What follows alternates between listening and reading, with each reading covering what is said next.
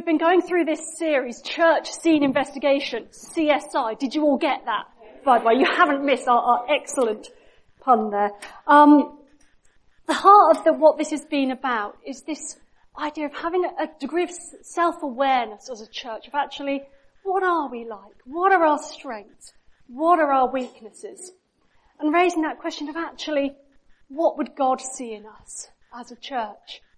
And I don't know if you remember, but when, when I kicked this series off, we started off, um, I shared with you about the Mystery Worshipper website, where these mystery worshippers turn up at a church and they, they write a review of it. And I've, I've spent a little bit too much time perusing the website. So before I actually get into what I really want to say today, I just had to share two little excerpts with you for no other reason than it, it's entertaining. Because one of the really interesting questions that they, the mystery worshippers have to answer is, did anything distract you? And my two personal favourites that I've come across in that category were, um, in one church, there was a sign in the church saying, private property, no hunting, fishing or trapping. And then the, the better one I feel, what distracted you? All the ministers using hand sanitizers before serving communion. Good to know they're taking care of hygiene there. But anyway, so we're looking in the book of Revelation, this vision that John has, and this part of the vision is this vision of Jesus who is giving him messages for each of the churches in this particular part of Asia, which is going to appear in a moment on the screen. Yay, there it is. So in this particular part here, these churches that we said nothing particularly special about these churches, it's seven of them that are perhaps representative of the church as a whole. And we're going to be moving today to look at, don't you love it working with technology? Shall I just go and press the button over here instead? There we go. This one here. These two churches. The churches of Philadelphia and Laodicea. Now, these are the last two churches on the route. The churches we've been looking at sort of follow that little loop around that little peninsula there. And so these are the last two. And I can't, can't help but wonder to myself, you know, the people in those two churches, have they heard the rumour that this letter's doing the rounds? Because the courier would have been taking the letters to the first church, and then perhaps next week he'd arrive at the next church with the letter. Do they know it's coming maybe? Are they aware? There's this letter doing the rounds. You're next. Perhaps they've heard on the grapevine some of the things that were said to the other churches. Some of the previous churches we've looked at had some really good feedback. Some of them not such good feedback. I wonder how they're feeling as they're awaiting their turn. You're next. What's Jesus got to say to you? And so perhaps put ourselves for a moment in that position. You know, imagine that we've heard there's this letter from God going around all the churches in East Anglia.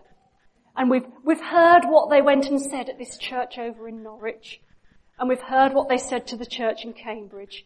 And we've heard what they said to the church in Ely. And it's us this Sunday. How are you going to be feeling? There's probably some things they're hoping to hear. I wonder if there are things they're thinking, oh, he's going to bring up that, isn't he? You know, those things you're all going, that's bound to come up. So I imagine there's an element of perhaps excitement, perhaps nervousness. But the letter is coming. And Jesus' words are true. And so as it says all the way through these, at the end of each letter, let he who have ears, let him hear. Hear what God has to say.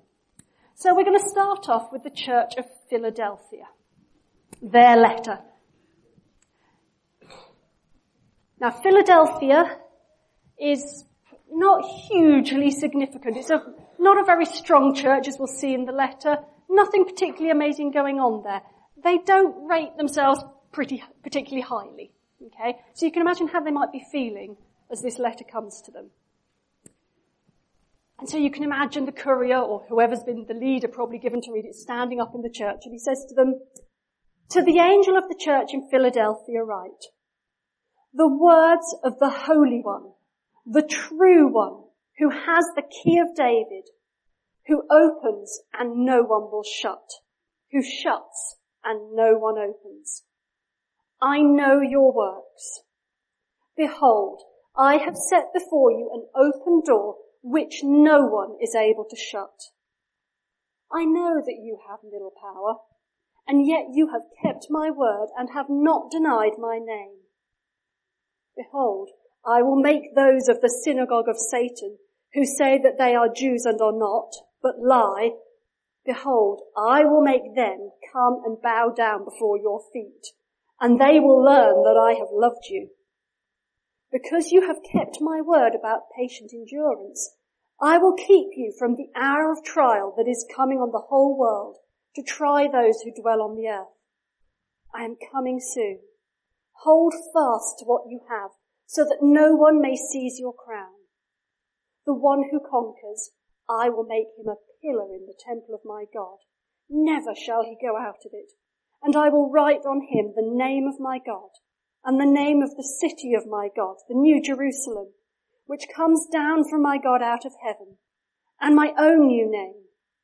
He who has an ear, let him hear what the Spirit says to the churches. Phew! goes the church in Philadelphia. That's a pretty good report. Not bad. So, this is a church that has little power. Interestingly, um, Helen mentioned last week the church in Sardis had had an earthquake. It seems actually this is, turns out, an earthquake-prone region because a lot of these churches, when you look back in their history, have had earthquakes. And this particular church I put up an earthquake map for you, hopefully, if it's going to appear. Yep, we'll press the button again. There we go. There's the picture of the earthquake map. So you can see just up above Africa there, area. So they do get a lot of earthquakes. Now, when this church had an earthquake in, it was in AD 17, um, because it was quite a poor area, they actually received some assistance from Caesar, from Rome, in the form of tax relief so that they could actually rebuild their city. And I think that, that kind of gives us as a picture of this area. They were an area that needed help. They didn't have the capacity when there was an earthquake and everything fell down to rebuild for themselves. They needed help. And there was a sense in which they lost their power, their ownership then, because after that happening, they were briefly renamed Neo Caesarea, Caesar's new city, in, in honor of the support that they'd received. Okay? So that gives you a, a sense of the, the feeling of the place. Now, we don't know a lot specifically about the situation of the actual church there in Philadelphia. We don't know why they have little power. Are they a particularly small group of Christians there maybe? Is it that the people in the church there are lacking in strength somehow? Are, are they not particularly skilled? Do they not have much influence in their society? We don't know. Interestingly, the other places where that word, where it says, um, you have but little power, that word power, elsewhere you find it used in the New Testament, it's talking about spiritual power, the power of God.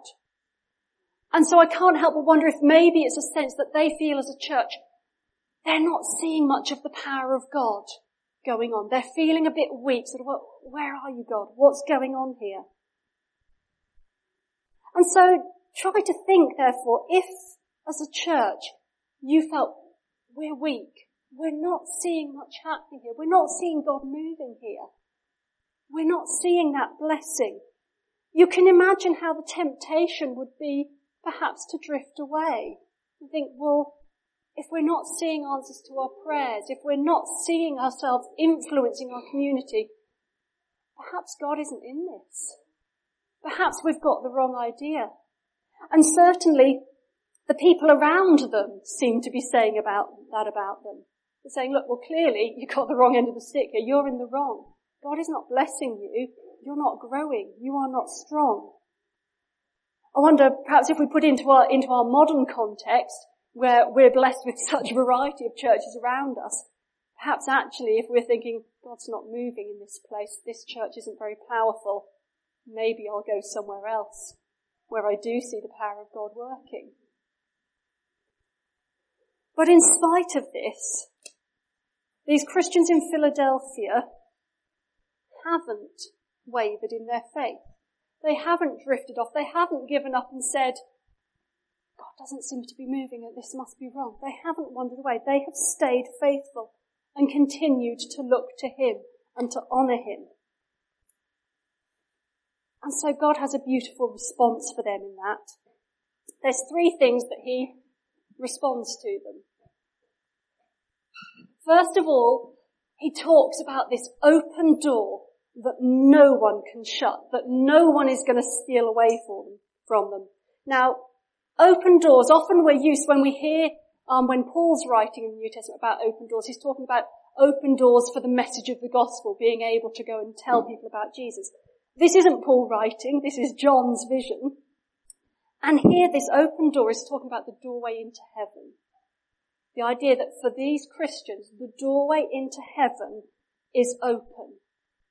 And that's significant for them because their circumstances perhaps made them wonder if that door to heaven was closed. Because they felt weak, they felt powerless. They felt maybe the door was closed. But God says, no, that door into heaven is open. And the important thing, the message that God's giving them, is about who opens that door, who holds the key to that door. Because it's not their power that has opened the door.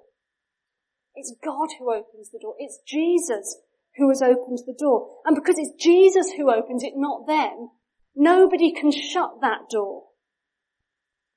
Not yourself and not other people who are coming saying, mm, don't think you're really in the right place here. Only Jesus holds the key to that door. And so the first sort of encouragement I think we can take from this say, if you yourself perhaps feel that you are lacking in power, perhaps you feel you're not as super spiritual as some of the others you see around you. It is not how super spiritual you are that determines whether that door to heaven is open to you. The only person who unlocks that door is Jesus through what he did in his sacrifice on the cross. Doesn't matter how strong or weak you are. Doesn't matter what skills you have or don't have. Jesus holds the key to that door. He has opened it to you and no one, not you, nor anybody else, can shut that door.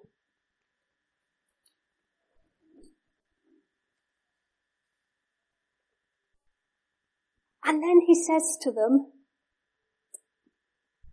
in verse 10, because you have kept my word about patient endurance, I will keep you from the hour of trial that is coming on the whole world to try those who dwell on the earth. Now we could at this point go off on a really juicy, complicated theological study of this hour of trial. Revelation gets all confusing, talk about at some point in the future there's going to be this time when things get really bad and are the Christians still going to be there at that point or are they already all going to be in heaven at that point? And it gets really complicated, but that's not what I want to focus on this morning because I think actually there's a more useful message to us. You see, God says He's going to keep them from this hour of trial, whatever this hour of trial is that's coming, whether it's already happened, whether it's still to come. What's interesting is that there was another church that had a letter in this that also didn't really have any criticism, a church that was doing really well. It was the church in Smyrna. So God said, actually, well done. I see your works. You're doing a good job. And yet to this church in Smyrna, he doesn't say, I'll keep you from this hour of trial. You're off the hook. You can relax. To them, he says, do not fear what you are about to suffer. And that's really interesting, I think. Two churches, both of whom doing a good job, both of whom are rem- remaining faithful in spite of others putting them down, in spite of others attacking them. To one, he says, I'm gonna protect you. I'm gonna not make you go through this trial. To the other, he says, don't fear, you're gonna go through a really rough time, but don't worry, it's gonna be okay. That doesn't seem fair, does it? Why is it not the same? The only thing I can think of what that says to me is that God knows his people so very, very intimately that he knows exactly what each church needs. Because yes, when you look on the surface, if you do a box ticking exercise, they both look the same. Both doing a good job. Both remaining true to his name. But they're made up of different people with different needs. And so God's response to one person in a situation might be different to his response to another person in the same situation because he knows what they need. He knows their strengths. He knows his purpose in their lives. And so perhaps we can take some encouragement there that actually whether God's message to us is, I'm not going to let you go through a particular suffering or actually you are going to go through suffering, but don't fear it. We can take confidence that God knows us as individuals. He knows what's right for us. He knows how to lead us through things and he knows when we need protecting from things. And we can trust him that whichever route he decides for us, even if we don't think he's chosen the best one, because frankly I'd like to not go through the trials, if he's saying actually no, you are going to go through a trial, we can trust he knows you. He knows what's right for you and he will carry you through it. And if he does for you say, actually, this one is too much for you. I'm going to protect you from this. Brilliant. Thank you, God, for that. Then there's two more things that he promises them. First of all, he says to them, I will make you a pillar in the temple of God. Never shall he go out of it. A pillar in God's temple. Remember this is a town who part of their history was this earthquake where the town was all but destroyed and they had to get help to rebuild. The pillar of God's temple, a permanent bit that's holding it up, that's solid and strong. And you don't take the pillar out of the temple. Pillars are permanent features. They're not things that are moved around. And he's reassuring them, yeah, life on earth has been wobbly, but you are going to be a pillar in the temple of God. You are going to stand there in God's presence permanently, strong. That is your future. You may not feel strong now. It may all feel a mess right now, but that is where you are headed for. And then finally, he says to them, I will write on him three names. The name of my God, the name of the city of my God, the New Jerusalem, and my own new name. I'm sure you're all aware, if you're not already, you will be soon that we have a new puppy at home. Before we were allowed to take our puppy home, we had to get the little dog tag to go on his collar. It's really cool. You go to pets at home and there's this little machine and you buy the counters from the cash desk and then you go and put the counters in this machine and you have to type in what you want engraved on this metal collar. And so we've put on Alfie's, his name. They have to have a surname of the family, which I always find weird. But this is what the vet does. So he's not just Alfie, he's Alfie Reed. Because he's part of our family. Which is that sense of belonging for him. And so when God's saying, I will write on him the name of my God, are you making rude comments about the importance and significance of my dog? He knows. He knows he's part of the family. Yeah, how do you know? You haven't even seen him yet, so you can't comment. Anyway, so just like that name that we've given him, Alfie says he belongs in this family. He belongs to us. Writing the name of God on these people. They belong to God. That sense they're in this family. They belong. And more than that, he's going to write on them the name of the city of my God. Alfie's dog tag has our address on it. So that people know where he belongs. If he ever gets lost, hopefully they will bring him back to the right place. Because he's got the address on there. Yeah? God will write on these people the name of that new city, Jerusalem, say, this is where they belong. This is where they come back to. This is their home. And then finally, he says, my own name, Jesus, will write on them his own new name. We don't know what that name is. There's a sense of claiming. Names in, in this culture weren't just, you know, to distinguish who you were. Names spoke of who you are, your character, your personality. And so Jesus is going to reveal something to them of that intimacy of them really knowing something new of who he is. What an awesome promise that is to the church in Philadelphia. So, if as you were thinking of this letter approaching to tell you how you're doing, you were thinking, I'm not doing so well. I, you know, I'm, I'm not doing amazing spiritual stuff. I don't, you know, I haven't saved five people this week during my prayer time. Um, you know, I haven't, you know, miraculously raised anyone from the dead this week. Feeling a bit weak. Take encouragement in those things.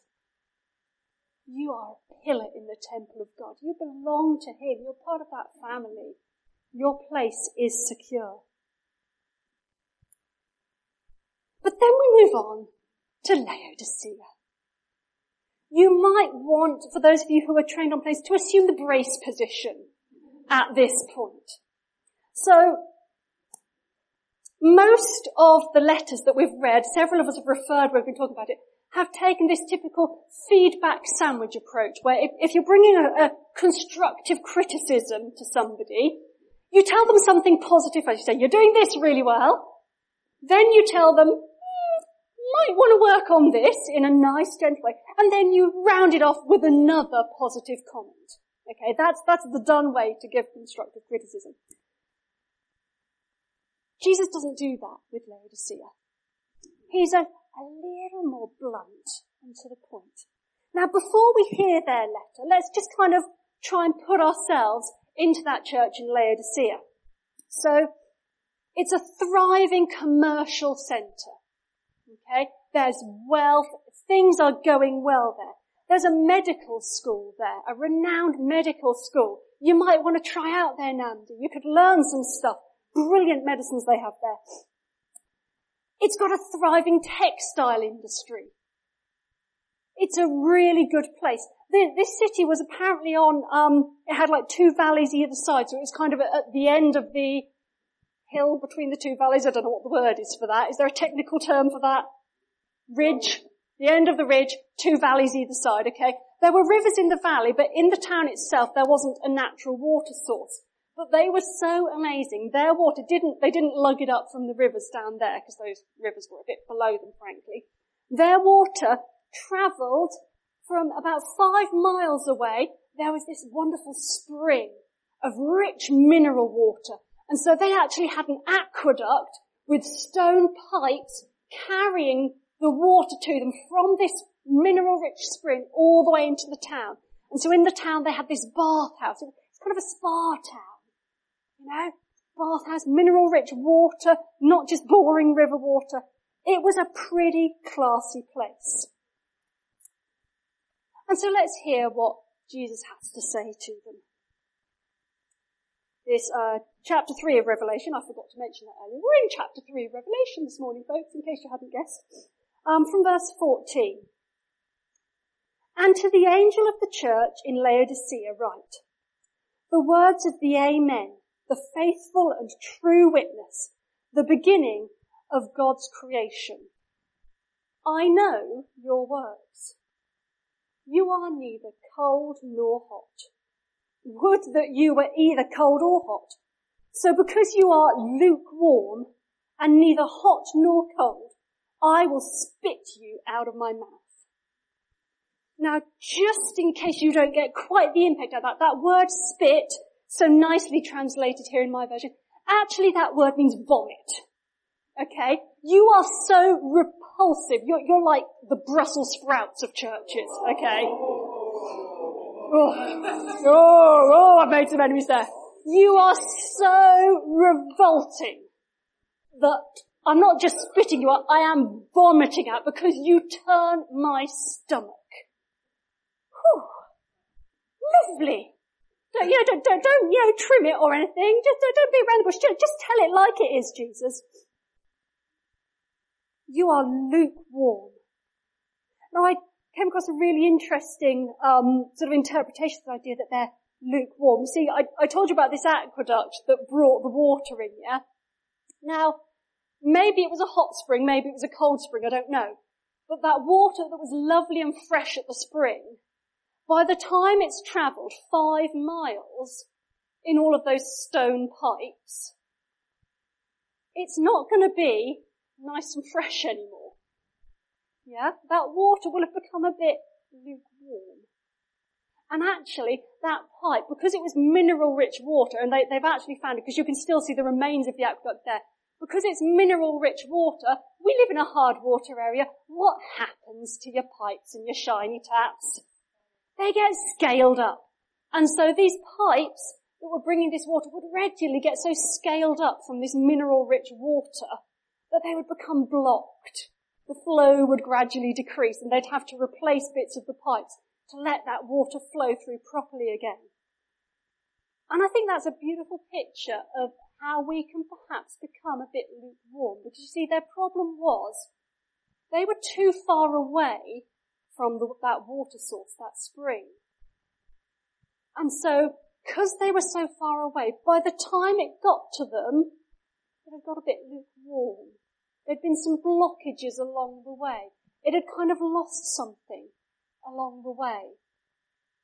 And I think maybe as a church, they were residing spiritually a bit too far away from their source, a bit too far away from God.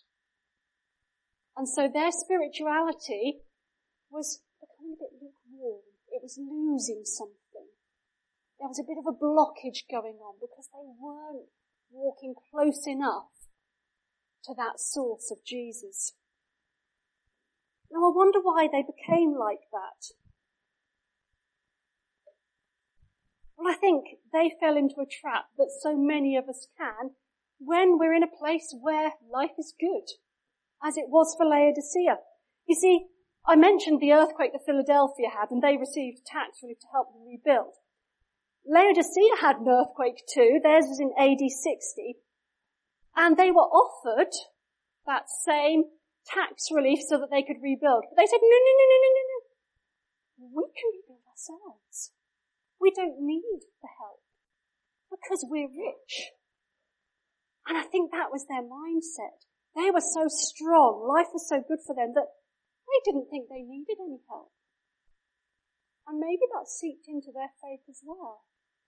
Maybe I don't need God's help actually because I'm doing quite nicely here.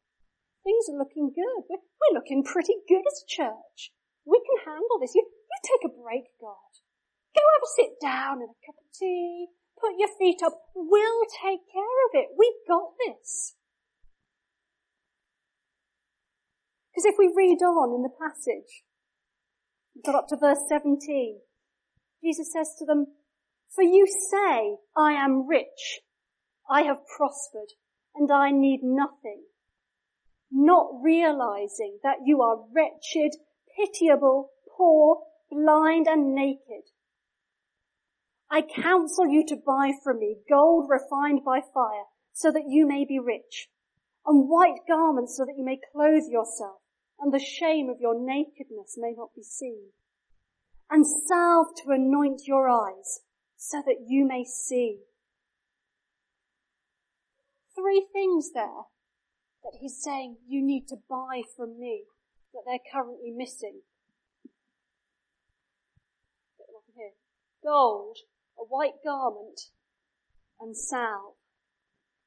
Now, this is one of those occasions where you, usually you can read the Bible and get so much out of it, regardless of your background knowledge, but knowing about the history of Laodicea is really helpful because these things are quite specific to Laodicea gold refined by the fire. We know that they were a really rich, wealthy place. So rich, in fact, we, gather in the first century BC, the Jews there, it was a, rich place at that point, they'd apparently had 20 pounds of gold confiscated from them. It was gold that they'd gathered that they were going to send to the temple in Jerusalem. So their kind of mindset was, we have so much riches and we give it to God. And aren't we good? 20 pounds of gold. But actually, God's saying to them, you've got it the wrong way round. You need the riches from me. It's the other way. I don't actually need you. You need me. They needed gold from him, refined in his fire. They couldn't buy favour with God with their gold. They needed the gold from him. In this white garment, so that you may clothe yourself and the shame of your nakedness may not be seen. Remember, I spoke about Laodicea had a thriving textile industry. The people around there were probably pretty smartly dressed. They looked good. Just imagine, has anyone ever had one of those dreams where you suddenly realize you're naked? Or is that just me? Am I sharing too much information here? And anyone ever had, no, just, just me, yes, yeah. Where you suddenly, ah, you look down, oh my Now translate, so the people of Laodicea were covered in the most wonderful clothing to make themselves look so good. But imagine rather than physical nakedness and how awful that was, imagine it's not just physical nakedness, but actually you suddenly realize that everybody in the room can see everything that's going on in your mind. All those little thoughts that you have, everybody in the room can see them. Now that's really scary. And God's saying to them, you can dress yourselves up in finery, but that doesn't cover what's in your heart. It may look good on the outside, but God still sees what's on the inside. And what's on the inside slips out. However hard we try to dress it up, it slips out. And so they need this white garment from Jesus that symbol of purity that we're offered from Him through His death on the cross. When we come to Him, He doesn't just take away all of our sin, but He gives us His purity. His purity is, is clothes us, is put over us to hide our nakedness. That's what they really need, not these smart clothes that make them feel good. They need that one garment of purity that can only come through Jesus. They, they can't make that for themselves in their factory.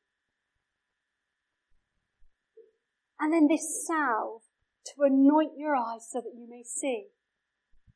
They had a medical school there. There were probably loads of amazing salves and potions that would cure every possible ailment and keep them fit and young and healthy. Maybe you'd you know, get your salves from the medical school, then go down the spa for a bit of, you know, ritual cleansing in the spa.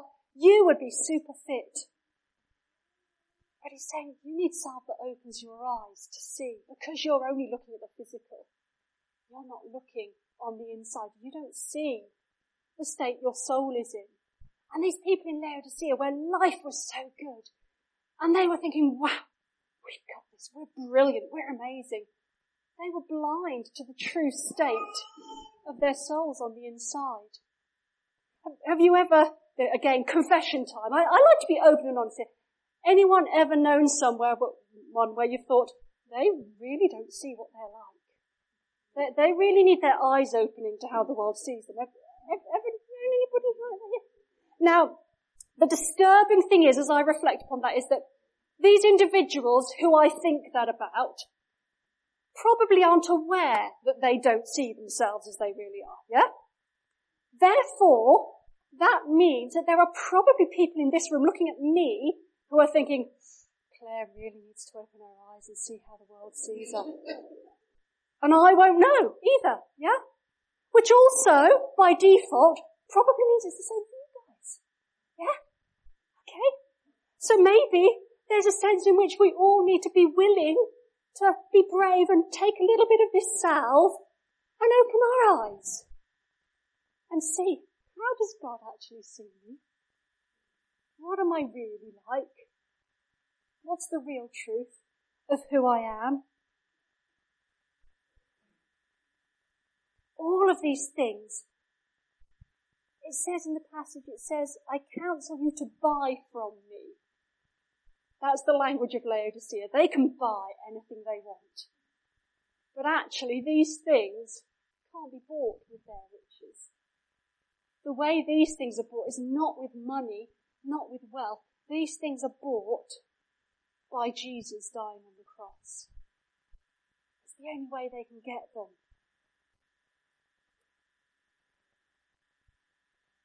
And the solution that God gives them, He says to them from verse 19, those whom I love, He loves them. This is a harsh message. He's threatening to vomit them out of his mouth because he finds them so repulsive.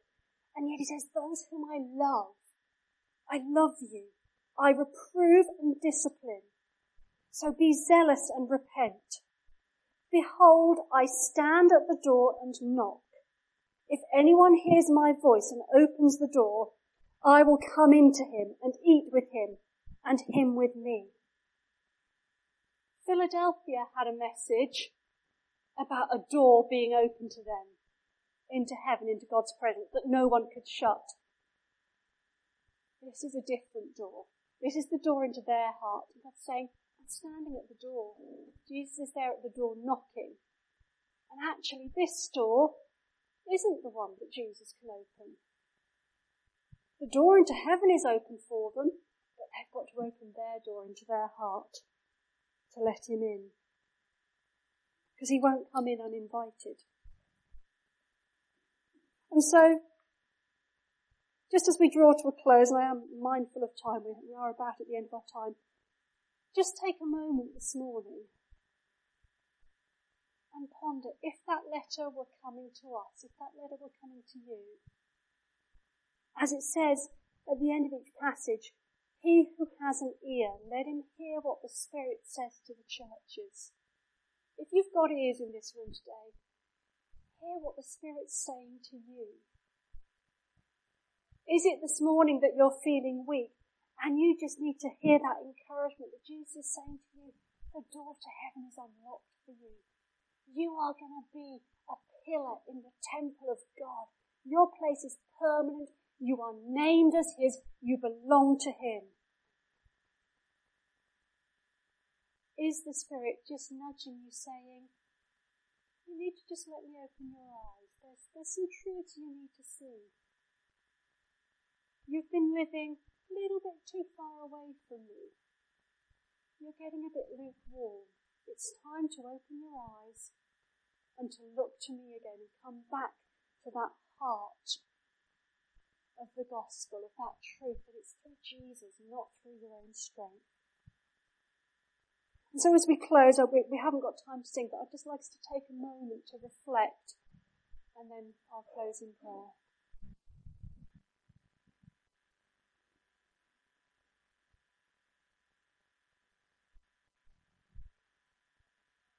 Father God, I want to thank you that you do know each one of us so intimately that you, you know exactly what we need to hear. You know exactly what challenges we face and you know the right way to bring us through them.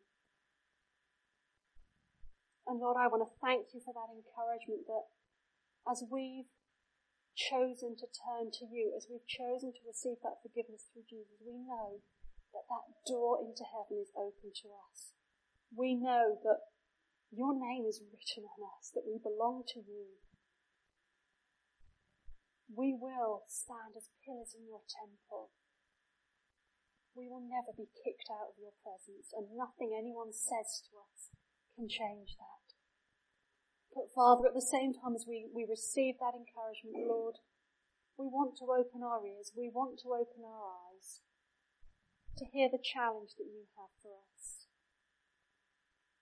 And that challenge that we know you bring in love. You challenge us because you love us and because you want the best for us. So Lord, open our eyes Help us to see where we need to change. Help us not to stand in our own strength and our own securities, but to find our riches in you. To receive that purity, that only comes through your forgiveness.